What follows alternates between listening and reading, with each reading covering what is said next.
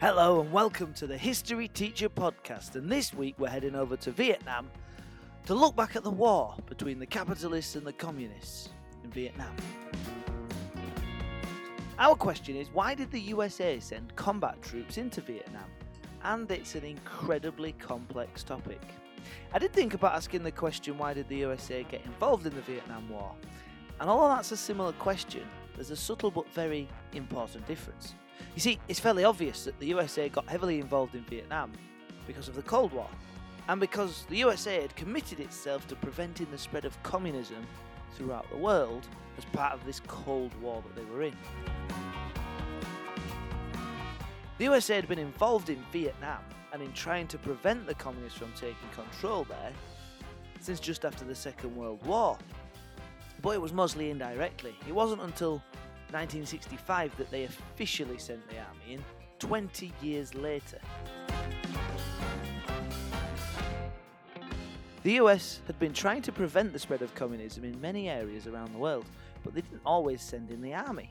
In fact, it was rare that they did, but in Vietnam, over 20 years after communists started to seriously attempt to gain control of Vietnam, the US sent their own men to fight, die, and be seriously wounded in Vietnam. The war was a catastrophe for America, tearing the country in two at home between pro and anti war protesters, and eventually resulting in the most powerful nation in the world being beaten by one of the weakest, poorest, most underdeveloped nations in the world. What on earth brought them to this decision?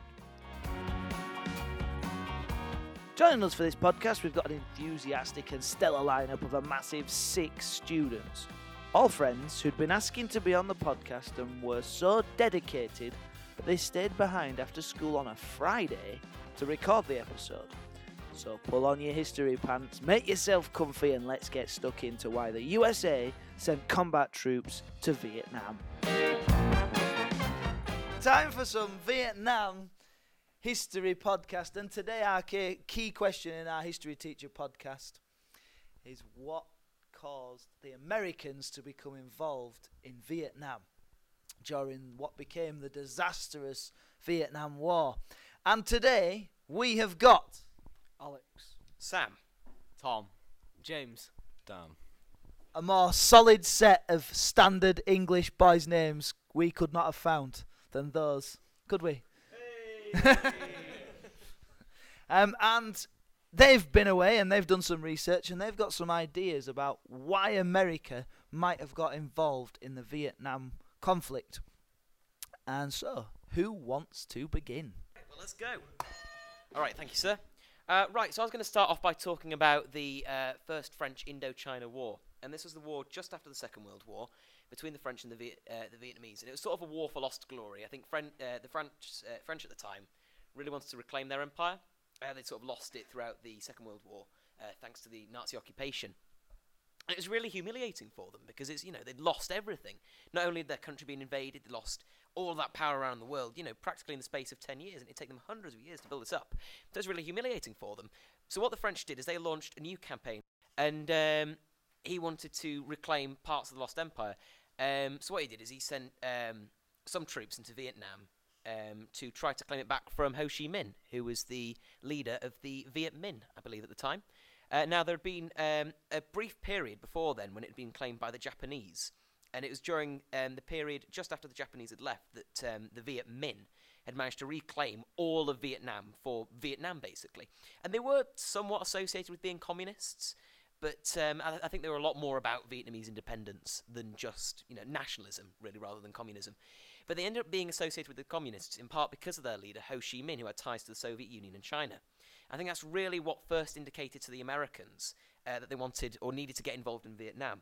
Because in later years, they got um, really involved in the Red Scare, which I'm sure that somebody else here will be talking about uh, presently.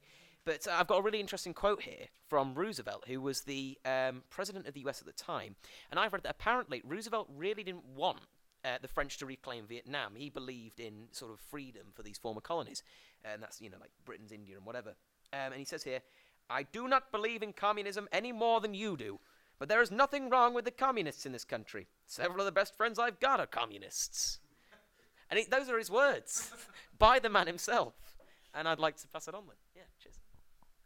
Where's your source of information of that Roosevelt actually said those words?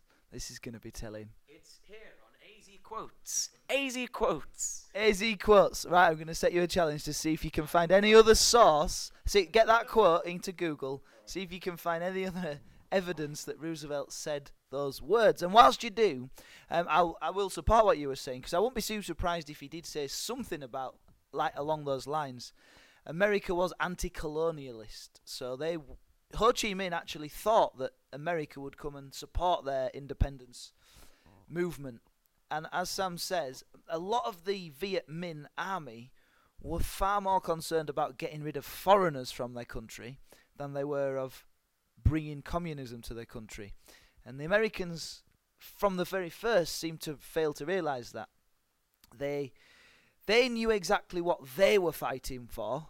The Americans were fighting to stop the spread of communism, but they didn't take enough time to really think about what the Vietnamese were fighting for.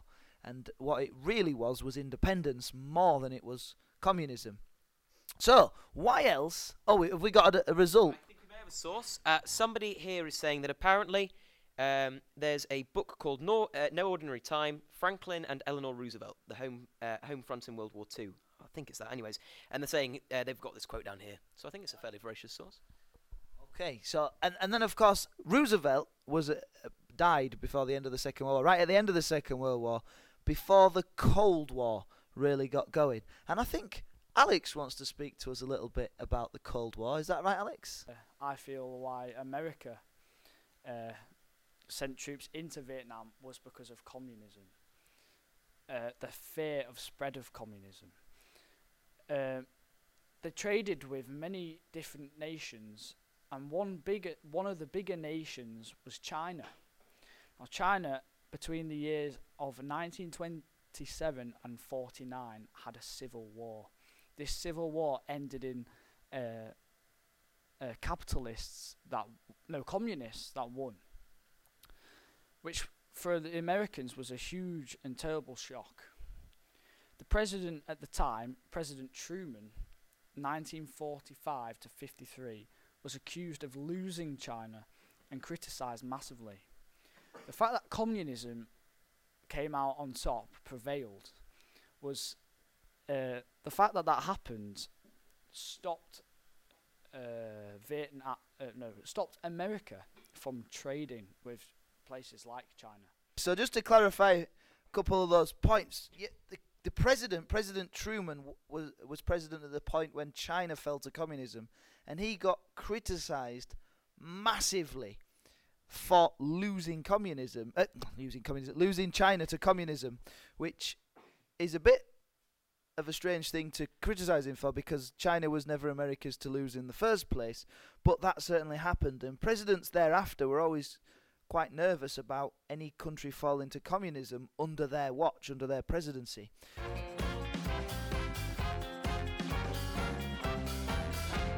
So we're going to hear a bit about Korea, are we? From James. Um, so I've done a yeah. So I think that Korea was quite an important aspect for why American troops were sent to Vietnam because Korea, the Korean War was very similar to the Vietnam War in the fact that the North was communist and the South was ca- well not non-communist. Um, I've not really read over this. I literally sort of dropped it on me. You've not read over your notes. No, well I have, I have, I have. But no, no, it's history.com actually. Am I- am I- Johnny English. So anyway, they decided to get involved because, again, it links to Alex's point. They didn't really want communism to spread throughout the world, and they didn't want the domino theory to go into effect, really. So At this point, I should explain what the domino theory was. President Eisenhower, who was president after Truman, thought that communism was likely to spread around the world from one country to the next neighbouring country, like a domino train. If you push one domino that's set up, it will knock the next domino, the next domino, the next domino, and it will just keep spreading. And President Eisenhower made this public to the nation that he believed in the domino theory. And this is another reason why America got involved in Vietnam, because they thought they had to stop communism from spreading somewhere, and Vietnam was the next domino that was potentially going to fall, if you like. they got involved in the Korean War. Uh, oh, they got involved with South Korea by supporting them again, a bit like the Vietnam War, where they supported the South. and um, yeah, I, I mean it. Um, they fought for what, about a, a year or so, maybe, until it became a stalemate, and neither te- neither side had the advantage, and I think both sides decided to go for um, into negotiations for an agreement, um, you know, for peace, but and the North Koreans said they wanted to do that, but the Americans said they didn't. So uh, fighting continued for another two years, uh, and eventually the Americans said yes. However, um, the agreement stated that the border would remain in place between the two countries. So America, in theory, just lost a lot of their best soldiers, really, and communism remained in North Korea. So they didn't really achieve much through the war, apart from really lose a lot of good soldiers. So you know, fast forward to the Vietnam War, and I think they'd want to send in troops to show that they can, in fact, get rid of communism in certain countries uh, to stop the domino effect from taking place. Well, I think that, that that is one way, certainly, of looking at Korea that they not managed to save half of Korea from communism. But there is also another spin on that. So, other than them wanting to save another country that's at risk of falling to communism, and that is I mean, both Korea and Vietnam were actually civil wars. People think of it as like America. When soldiers got involved in the Korean War, it was the UN, led by America. The Vietnam War was a civil war uh, in the bit between the French in and the Americans get sticking their nose in. It was between the South and the capitalists and the North and the communists. And America looked perhaps at what they'd managed to achieve in Korea by stopping the North Koreans from taking over South Korea. Because North Korea invaded South Korea and the UN and America stepped in, the UN largely led by America, stepped in and pushed the North Koreans back into North Korea. So perhaps they thought, well, we did it once, we can do it in Vietnam. But the big, big reason why, well, one of the reasons why it perhaps didn't work so well in Vietnam, two reasons. One, geography, um, because Korea is surrounded by the sea. And if you were communists in the north wanting to get supplies to maybe communist guerrilla fighters in the south, and I don't mean the animal, I mean fighters that run away and hide if a superior force come and come and fight them, then you would only be able to supply them by boats. And it's easier to stop boats. It's easier to see them in the sea. In Vietnam, okay, one half of it of the country is bordered by the sea, but the other side it's it's Laos and Cambodia and jungle. So it's easier to sneak supplies through two communist groups in the south. But perhaps a bigger reason was the South Vietnamese government was utterly incompetent um, and not popular at all. Am I fringing on some of your points? So ah, you should have pressed the button. Let's let's try that out. I'll just pretend I'm still in my flow. The button, the button. Come on, still in my flow. Vietnam. Oh, oh, you've got a point to make, have you, Daniel? There we go. Then I'll pass it over to you. Well, my main point is that the South Vietnam and the government was a bit incompetent, a bit unstable, and a bit corrupt. So now, first look at the leader. Uh, excuse the pronunciation. It's Neo Din Dime. I think that's how I pronounce it. um, he was. Uh, he, he wasn't. He wasn't the first leader, of course. I mean, the French tried to put up a leader to begin with, uh, the former emperor. However, you know, he was removed, and then this guy comes in, and he's, you know, he had a, rich family during, you know, quite a long time before, you know, even the, the family cooperated with the uh, the Japanese, cooperated with the French, so they kind of profited from colonializa- colonialization, and then it's not see as much as a problem. Um, the leader himself has said, you know, he was quite corrupt. He was not popular with the people. The people did not like him. Um, and the reason why he was kind of put in because was because the U.S. could trust him, um, you know, in some form, even though you know they did disagree with him on some parts, such as his anti-Buddhist policies, which I mean, I mean, with that kind of led to uh, m- many Buddhists burning themselves, which I mean got a lot of media publicity, you know, headlines all around the world, main mainly in Western countries. Um, and I mean, even you know, looking away from the leader, the whole, the whole of South Vietnam after the French left was a disaster. I mean, when the French left after the war, they basically cleared department buildings and took contents and even you know military equipment down to right to the basics, um, which m- basically meant it was unstable. and even his family. I mean, when he went into government, and he didn't dime, I guess. Dave. Dave. we'll go by Dave. When, when Dave came, when Dave came into the government, he. I'm going by it. I'm going by it. It's easy. He's Dave. And in, in our books, it's Dave. Who are you gonna like fight for? You've got Ho Chi Minh, you know, the enlightened one, right? You know, you've got Ho Chi Minh, the enlightened one in the north. You've got Dave in the south. Who are you fighting for, realistically? So just to clarify, it's um, I believe it's Ngo Dinh Diem, uh, but we're struggling to pronounce it, so we're going to call him Dave from now on. See, the books that tell you how to pronounce pronounce his name. Uh, You, you can try and pronounce it if you want. well, I'm still going by Dave. We're we're leaving it there.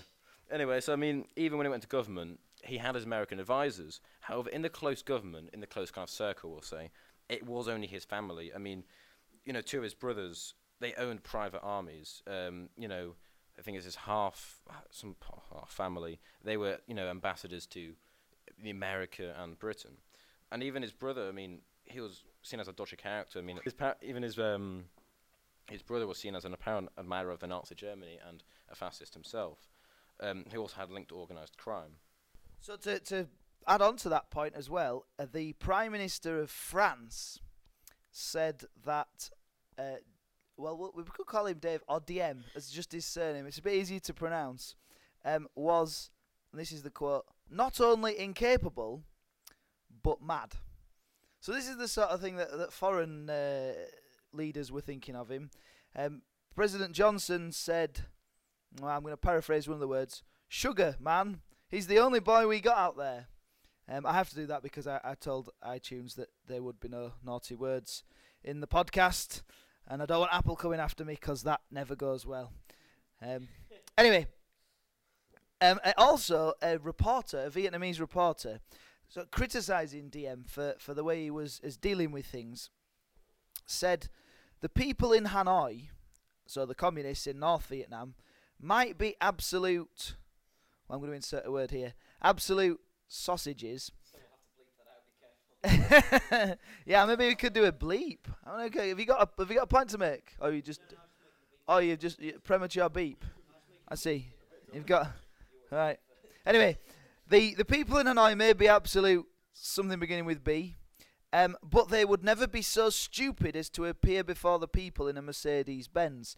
In other words, I mean, I, I- don't know. I've not got it in front of me here, but they they spent huge amounts of more money on dance halls than they did on hospitals. You know, they were they were totally corrupt. The Americans were giving them absolute fortunes, and the majority of it was being siphoned off by corrupt South government South Vietnamese government officials, and not spent on the sort of things which would turn the people in favour of capitalism and the South regime. And what it's saying about the Mercedes Benz is Vietnam was horrendously poor, and the guy who's supposed to be leading them's appearing in Mercedes Benz and building dance halls and having flash banquets. Whereas Ho Chi Minh, they referred to him as Uncle Ho. A lot of the North Vietnamese, he would go around in present in, in the peasant uh, outfits on purpose because it looked better. It was better publicity to do that sort of thing. Um. So yeah, wh- wh- what other points have we got about? Oh, we got we're going back, are we? There we go. What else? Well, I mean, um, even you know later on, it kind of proved that America also did not have much control over the South's government, even though they kind of propped them up. I mean, even you know going back to the Buddhist um, anti-Buddhist policies, when JFK you know asked Diem to make some reforms to these, yeah, he responded by you know initiating martial law, which kind of shows a lack of U.S. authority over the South. You know, against instability. When also the South did do a coup against him, and him, you know, put another interesting name in. Uh, Minh, we'll go by just his last name. Minh, we'll play safe. Um, so I mean, my, and I mean, and then, and this wasn't the, and this wasn't the last leader. It kind of continuously went on. You know, you know, instability after instability. Anyway, And the point that links to all of this, the reason why this explains why America got involved, is because the southern Vietnamese government was so incompetent they were never going to win the civil war themselves, and the people of Vietnam were never going to elect the capitalists in South Vietnam if these incompetent people were the best they had.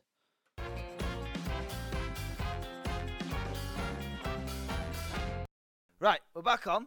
So the Gulf of Tonkin, which we're going to hear about, was um, the point at which America had decided they they felt compelled they needed to get involved, or South Vietnam was going to fall to communism. It was like their excuse.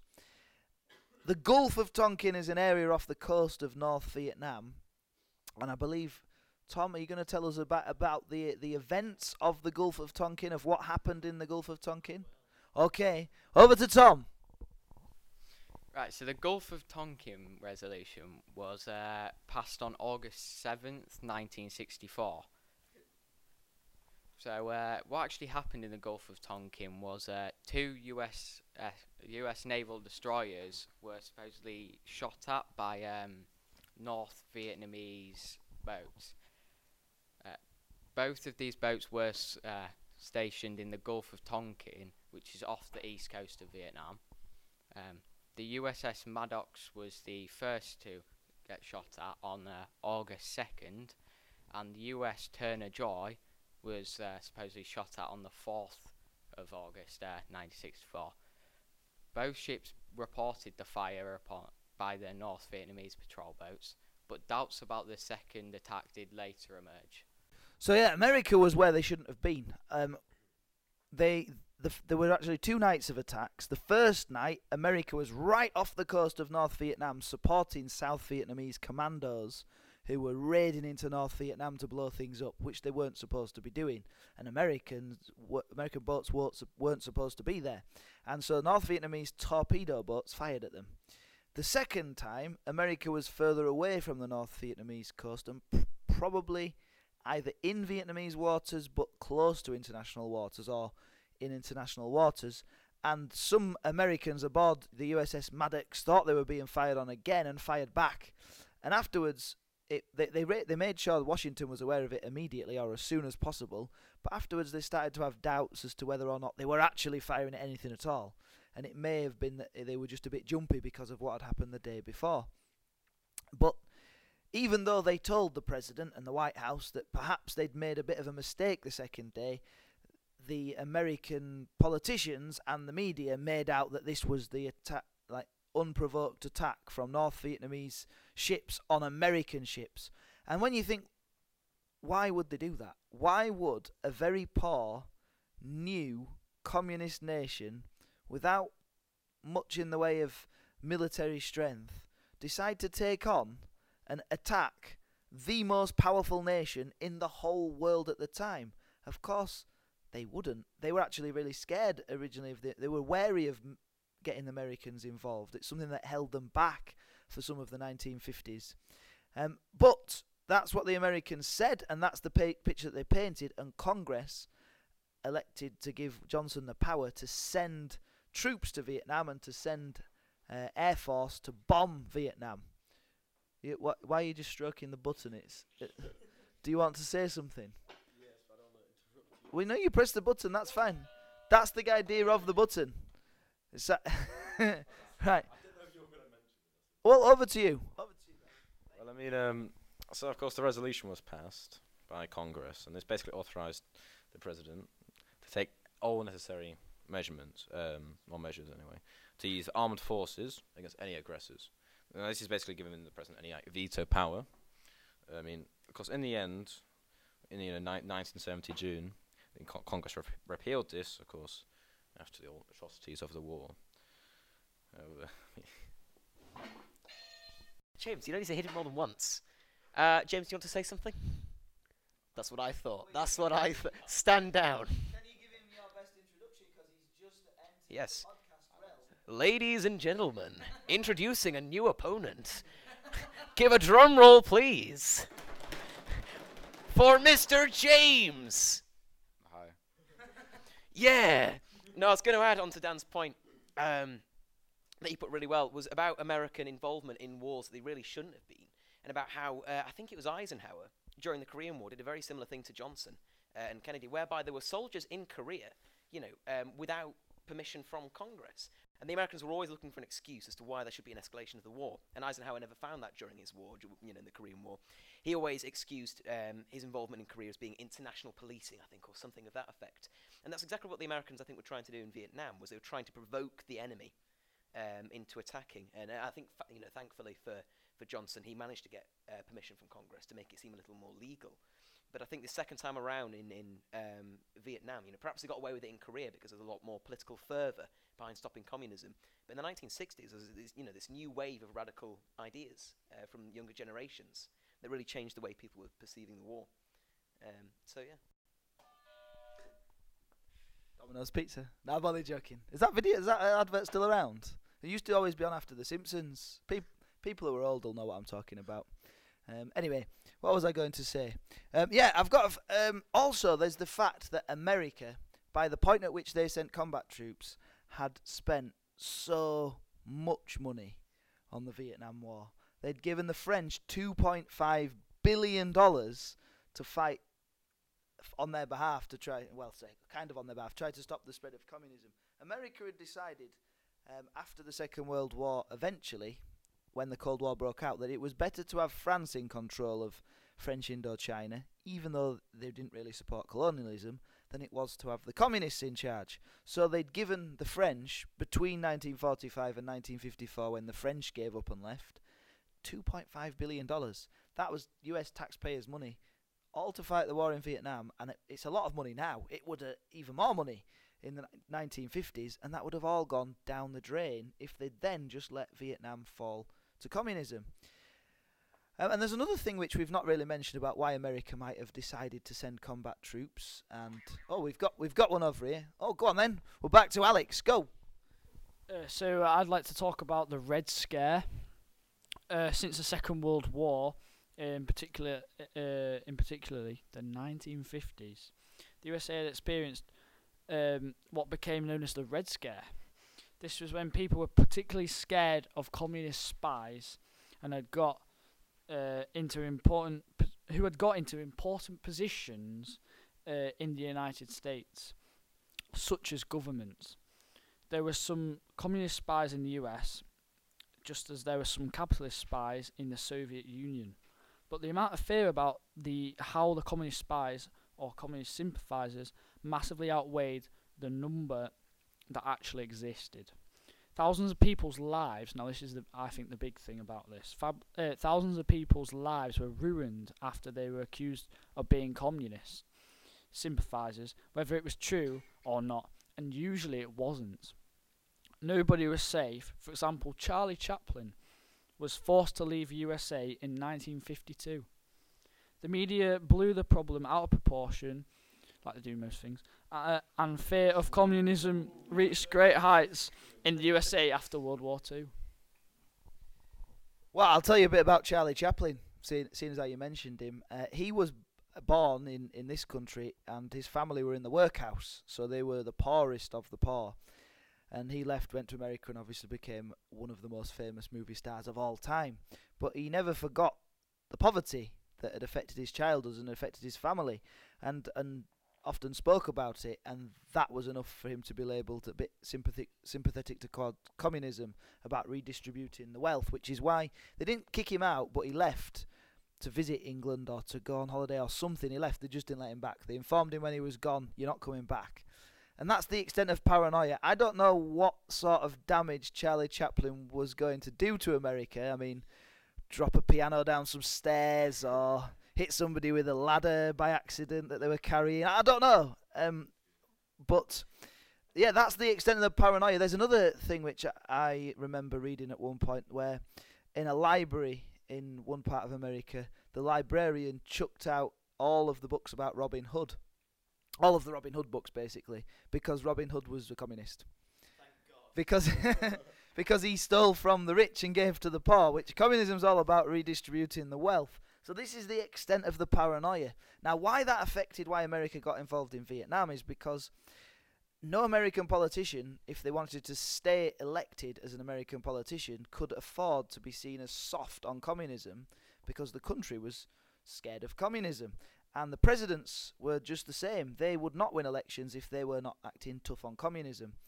because America's a democracy. And if the people are worried about communism, you have to be seen to be doing something about it in order to stay in office. Um, and so when this was happening in Vietnam, people worried, and people thought that if we, if America did not stop communism in Vietnam, it was just going to keep spreading through the world because they a lot of people believed the domino theory, like a domino train. If you set up a load of dominoes, you hit the first domino, eventually the last domino is going to fall. Yeah, you can. You, the, I mean, we're not getting this buzzer. You don't have to wait for permission to press the buzzer. You press the buzzer. I will pass the, f- the microphone to you. Not that many times. Who invited him? Right. Over to other James. Here is your point. Here's your microphone. Well, personally, I believe that the reason that they sent troops is because is mainly to do with the fact that they hated communism so much, but also because the presidents might have received a bit of pressure from the public to send the troops over to Vietnam in order to, you know, get them to be elected and keep them elected. Because the American public hated communism so much, and so I I I believe that uh, if the president didn't send troops to Vietnam, then it would fall back on the. Uh, thanks. I was just going to add on to James's point that it's not as though the Americans at the time didn't have reason to fear the Soviet Union. Uh, I think a lot of the Germans um, that lived in um, eastern East Germany uh, ended up defecting to the west because East Germany was claimed by the Soviet Union. Most of Eastern Europe in, being claimed by the Soviet Union. They were a frightening force. People hadn't seen things like this before, and it, it really scared them. But the Americans, for a while after the war, felt quite safe. I think because they had the atomic bomb. And this was, you know, I think we've all heard about Hiroshima and Nagasaki. But it, it was, you know, this was the, well, it is, you know, to this day, the single most powerful weapon in the world. And it was held exclusively by the Americans. In fact, I read a book a few years ago about how even, you know, how even the British feared the Americans at the time, just because of how powerful this thing was. As soon as the Soviet Union got hold of that, you know, it was game over, you know, politically, because it's sort of like, well, we've let them, you know, the ones that we were already scared of, you know, get hold of it. And I think that's where the hatred came from for communism. As we all know, you know, most hatred comes from fear and disgust comes from fear. I think the Americans responded to communism in this way because they were just scared for their lives and they didn't know what was going to happen. You know, of course, when your politicians are, are you know, depicting these communists as being, you know, sort of evil and lunatics, and they they were led by Stalin and Mao, and these, you know, they'd killed millions of their own people. What would they do to us? You know, they don't. They clearly don't care about you know their own countries and their own people. You know, we have very adverse ideas. And yeah, James, go ahead. Now it occurs to me at this point that maybe some of you sat there will be thinking, what's this got to do with Vietnam and America? That America is scared of the Soviet Union. Well, America kind of assumed in this period that all communists were under the influence of the Soviet Union. Perhaps because most capitalist nations were under the influence of America because of its wealth and trade links. But it wasn't the case. Not every nation was under Soviet control and Soviet influence. The Vietnamese were influenced by the Soviet Union, but perhaps it might be right to say they were more influenced by the Chinese. But it was the fear of the Soviet Union in particular, as this sort of leader of the communist world, that led America to perhaps fear what was going on in Vietnam. Just to link back to Sam's point, there the biggest factor in there was probably fear as well, and that would link well to the uh, Gulf of Tonkin incident, because it's been dispute, disputed that uh, there was no actual North Vietnamese boat that the Americans said they'd seen down in off the South Vietnamese coast, and so what had ha- what had happened in the event, if you didn't know already know, is uh, two U.S. destroyers stationed in the Gulf of Tonkin in Vietnam radioed that they'd been fired upon by North Vietnamese forces. And in response to these reported incidents, President Lyndon B. Johnson requested permission from the U.S. Congress to increase the U.S. military presence in Indochina. So, what I would take from that is the fact that if it's only if it's been speculated upon whether there was an actual boat, this would probably be an excuse for the Americans to We've talked about the Gulf of Tonkin a couple of times in this episode, and it's probably worth just clarifying a few points around the Gulf of Tonkin and what it was all about. Now, it's largely been accepted as the excuse that President Johnson needed to be able to ask Congress to escalate the war. Now, it all ties in with the Red Scare and the atmosphere in America at the time that politicians pretty much unanimously backed Johnson when the whole uh, Gulf of Tonkin incident happened. Whether American ships were attacked or not, it certainly wasn't unprovoked. Um, but if they did happen to be attacked on that second day, probably not, um, then it was a gift f- for Johnson. Should he want to escalate the war to make to try to defeat the communists once and for all that were infiltrating into South Vietnam? Probably was no Vietnamese attack on that second day, and even if there was, the Americans had kind of, kind of provoked it the first day by supporting commando raids in North Vietnam. But the key thing about the Gulf of Tonkin incident is it's not really a reason why America got involved. It's more of an excuse that they needed to send the troops once they decided they had to get involved. Yeah, sure. Go on, Tom. Oh, I finished. Well, yeah, you go. You Oh, go. okay. Sorry, I just wanted to mention about more like media because it was one of the first wars that had media presence out there and able to report to the uh, more about it. So that also added to the fear aspect that Sam was talking about because people back home in America could add their opinions on the war a lot easier than before with the media being there. So I was going to add really briefly about media. Just it was um, cameras in particular, video footage coming back to the country en masse. Um, you know that sort of thing. I mean, particularly with the self-immolation of the monks um, we, uh, under Ngo uh, Dinh Diem. You know that was brought back in explicit detail to the American public, and they couldn't depict themselves as the heroes anymore when they had you know uh, images like that coming coming home. Well, we're delving into the middle of the war a little bit. We're de- we're, we're we're going on the edge of that. I think we we're we're already at ten past four. It's it's gone like that. Let's talk about that. Um, so I think we need to do a part two of causes of the Vietnam War, maybe uh, on another Friday, because we've not quite found our way to the bottom. We haven't done our conclusions of what we think the main reason was. There's there's one more thing which I will just leave us with this time before we wrap up, which is America just assumed they'd win. There's not the rest of it. It's like it's it's the equivalent of a bodybuilder uh, or a heavyweight cage fighter thinking they're going to have to fight a 11 year old, or maybe maybe a more accurate description would be they have to fight um, three 11 year olds in a cage like a cage fighter, a great big heavyweight having to fight three 11 year olds and they thought they'd win easily. What they didn't bank on is that actually in the ring would be 211 year olds, and they wouldn't know which three they were fighting. And it would be uh, that was that's kind of like what guerrilla warfare was.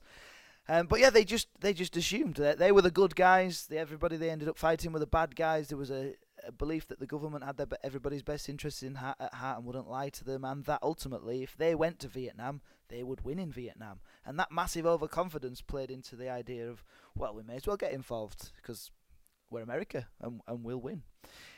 Um, right, that's it for this time. So we'll come back for a part two. Uh, oh, you want to say something right then?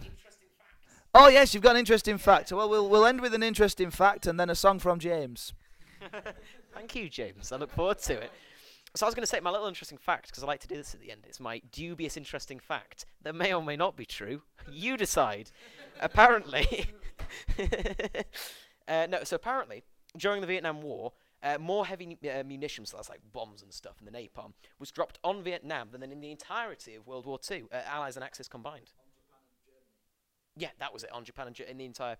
Yeah. That is absolutely true. And they thought that through bombing North Vietnam, that would cause them to quit.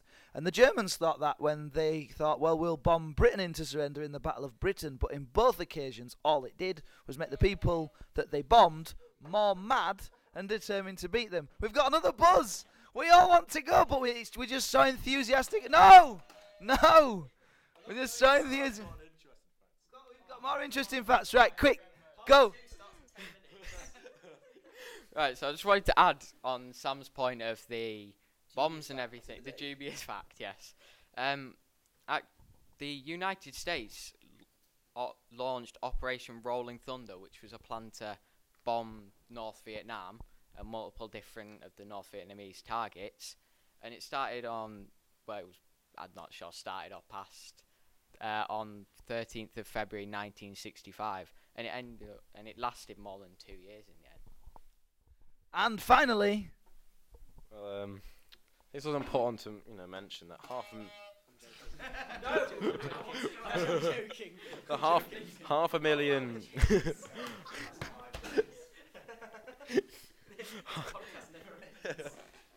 Uh, that half a million U.S. soldiers deserted between you know 1966 to 73. You know, you know, showing that a war isn't you know, let's say glorious. I mean, n- no war is glorious, but I mean, there's something seriously wrong, especially with you know the Viet Cong tactics and the atrocities. if we if we don't do another on the causes, which we may or may not, we'll certainly do one on the the fighting itself because I think we've found a bit about that already, and we need to delve into that. But we've got to go because Mrs. Otway might divorce me if I stay at school indefinitely doing this flipping podcast. Um, so James, do you want to sing us out? Yeah, sure. You Belong to Me by One Direction by James. Shall I do a thematic song? yes. Oh, say, can you see? And so there we have it. An analysis of why America might have got so heavily involved in such a disastrous war in a country which you might think America really had no business getting involved in. It cost them huge amounts of money, not to mention the, the lives destroyed and the damage it did to America's reputation in the world. I think the lads did a fantastic job. Uh, now, don't forget, if you want to get in contact with the podcast, you can contact us at HistTeacherPod on Twitter, or you can send questions in or requests to historyteacherpodcast at gmail.com. Thank you very much for listening, and we'll see you next time.